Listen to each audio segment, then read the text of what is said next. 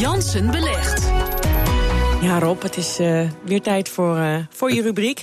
Jij belegt 10.000 euro, op een uh, verstandige manier natuurlijk, voor de lange termijn.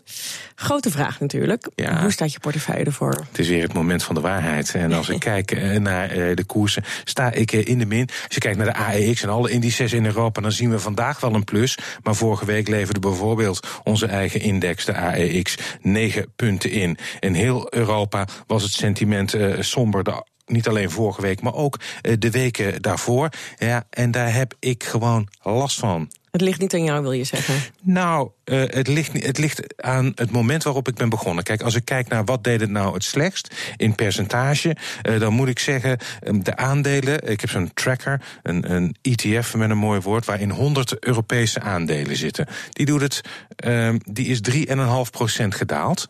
Op het moment dat ik hem kocht stond eigenlijk de AEX op een hoogtepunt. En de meeste Europese beurzen. En die zijn vanaf, eigenlijk vanaf dat moment gaan dalen. De AEX wel uh, 4%. Dus in ieder geval die 100 aandelen hebben het beter gedaan dan de AEX. Maar uh, dat is toch wel, uh, ja, het is 3,5% eraf. Daar is daar, wat dat betreft wachten op betere tijden. Als je dan kijkt, obligaties.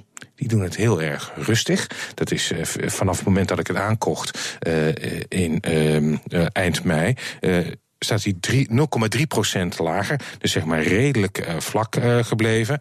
Vastgoed vind ik opmerkelijk. Daar heb ik eigenlijk een week in portefeuille. En ja, daar ben je pas net mee begonnen. Ben ik net mee begonnen. 2,6% eraf. Hoe kan het dat vastgoed het zo beroerd doet? Dat heeft te maken met rente. Uh, wat we tegelijk, het is heel erg rentegevoelig. Je ziet bijvoorbeeld op dit moment ook Unibail Rodamco die notabene in mijn vastgoedportefeuille uh, uh, het grootste gewicht heeft, uh, staat 0,9% lager, is daarmee de grootste daler in de AEX. En dat heeft alles te maken met de rente. De verwachting is, en je ziet ook dat de rentes weer aan het oplopen zijn. niet zo lang geleden was de 10-jaarsrente op een uh, Nederlandse staatslening 0,3 procent. Dat is nu uh, 0,6 procent, ruim bijna 0,7 procent. Dus die is in een korte tijd erg gestegen. En daar zijn die vastgoedaandelen heel erg gevoelig voor. Ja, en dat merk ik dus ook. En, en, heb je er een beetje spijt van al, dat je nou, erin nee, gegaan? Nee, ik heb geen spijt, want ik vind dat uh, als je kijkt naar lange termijn... Hè, we kijken nu heel, we zijn net bezig.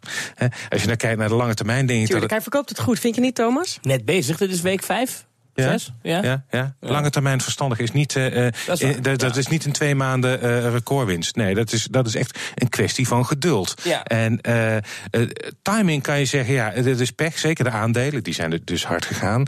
Um, maar ik heb er alle vertrouwen in dat ik zeg maar later, ik verwacht dat in de tweede helft, hè, zeg maar september, augustus, september, dat koersen gaan dalen en dat ik dan het deel wat ik nog cash heb, want ik heb nog meer dan de helft gewoon uh, uh, staat nog op de rekening. Dat bewaar je tot na de zomer? Nou ja, dan wil ik, uh, dan wil grotendeels wel.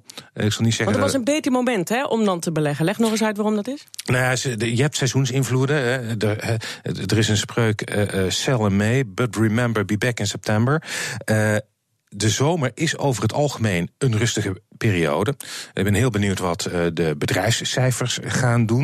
Moet er wel bij zeggen, we kijken nu heel erg naar de koersen. wat ik heb gekocht en hoe die koersen nu staan. Dit zijn wel uh, uh, beleggingen die ook dividend uitkeren. Dus als dadelijk het dividend wordt uitgekeerd, moet je dat wel optellen bij het rendement. Dus dit is vertekend, we kijken nu alleen naar de koers, maar niet naar het, de winstuitkering die ik ook nog ga krijgen. En dan ziet het er waarschijnlijk wel een stukje beter uit. Ik vind jou echt, ik vind je een optimist.